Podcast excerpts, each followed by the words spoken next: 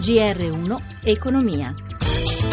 Buon pomeriggio da Paola Bonanni. Le incertezze politiche condizionano gli eventi economici, le borse europee restano poco mosse e prudenti. Linea Milano, Paolo Gila.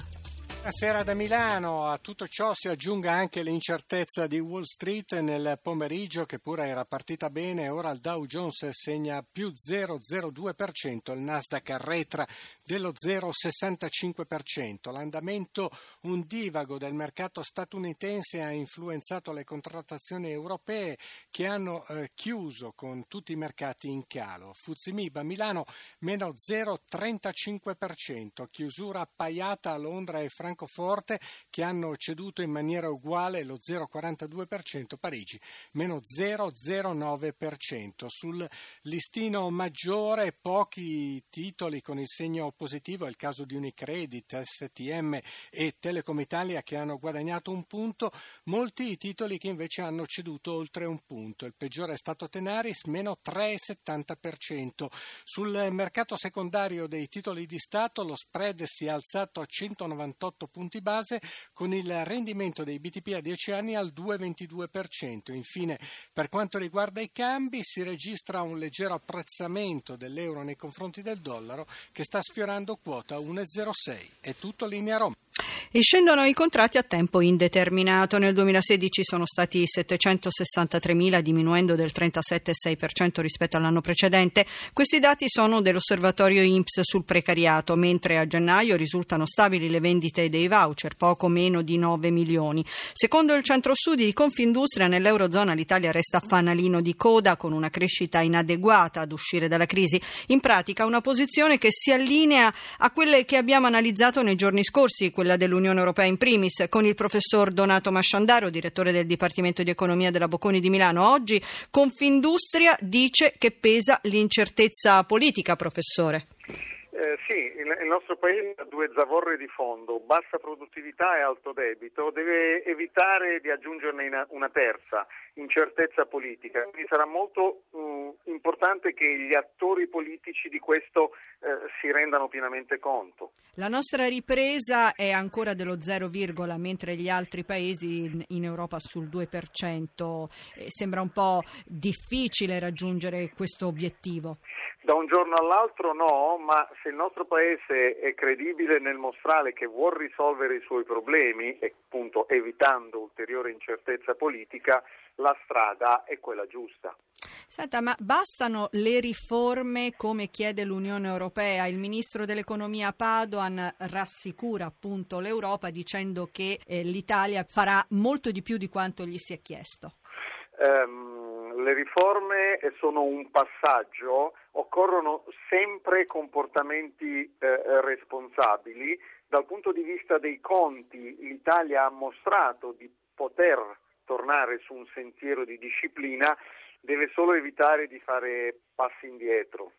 Certo, l'Unione Europea chiede molto, ma eh, sarebbe il caso che cambiasse strategia, lo chiede anche il ministro Padoan. Beh, la strategia deve essere eh, molto semplice, regole che tutti devono rispettare, tutti, quindi sia Italia che Germania, e soprattutto essere dentro il club deve essere conveniente, essere fuori deve essere costoso. Questo forse può essere un messaggio per eh, gli accordi che dovranno essere fatti con il Regno Unito. Quindi dentro, fuori, Brexit, non c'è il rischio che non rimanga un caso isolato quello eh, della Gran Bretagna? Beh, ehm, non rimane un caso isolato se eh, diventa evidente che è un pasto gratis stare nell'Unione Europea, nel senso dentro fuori eh, finché conviene eh, ad un governo miope si deve far vedere che per essere nel club ci sono dei vantaggi, ma quando si esce eh, ci sono dei costi e, e, e, qui sarà molto importante l'atteggiamento di tutti e 28 i paesi. All'Italia oggi giornata di scioperi cancellata preventivamente oltre la metà dei voli, domani riprende il confronto tra azienda e sindacati sul contratto. Giovanni Luciano, segretario confederale della CISL, intervistato da Stefano Marcucci. L'intera industria del trasporto aereo italiano è in una situazione molto complicata dovuta alla mancanza assoluta di regole chiare sulla concorrenza. Questo aver voluto inseguire a tutti i costi il massimo ribasso complessivamente ha prodotto che pochissime aziende del settore riescono a chiudere bilanci che non siano in rosso. Non è solo un problema di Alitalia. Perché alcune compagnie estere ce la fanno? Ci sono compagnie che pagano tasse e contributi in Italia e altre che pur avendo personale che vive e che fa base in Italia non pagano tasse e contributi. Ci sono compagnie che devono pagare le tasse aeroportuali, ce ne sono altre che invece le ricevono come incentivi. Non possiamo pensare che per pagare il biglietto pochi euro, poi quelli che pagano le tasse, si debbano caricare tutto il danno occupazionale che questa vicenda produce. Nel caso di Alitalia, sì. cosa si può fare? Occorre ripartire dalla grande promessa mancata di Etihad, cioè lo sviluppo del traffico intercontinentale. E il tutto però, se lei va a Londra o va a Parigi o va a Francoforte, trova gli aerei delle compagnie di bandiera, cosiddette di bandiera. Qui non è così. Probabilmente occorre vedere a 360 gradi quali sono i connotati del problema. Cioè riservare gli slot alla compagnia di bandiera? È una questione che si pone. Sono più di 3.800 gli agriturismi che sorgono nelle aree interessate dal terremoto, il crollo del turismo è stato di circa il 75%. Dino Scanavino, presidente della Confederazione Italiana Agricoltori, al microfono di Amalia Carosi.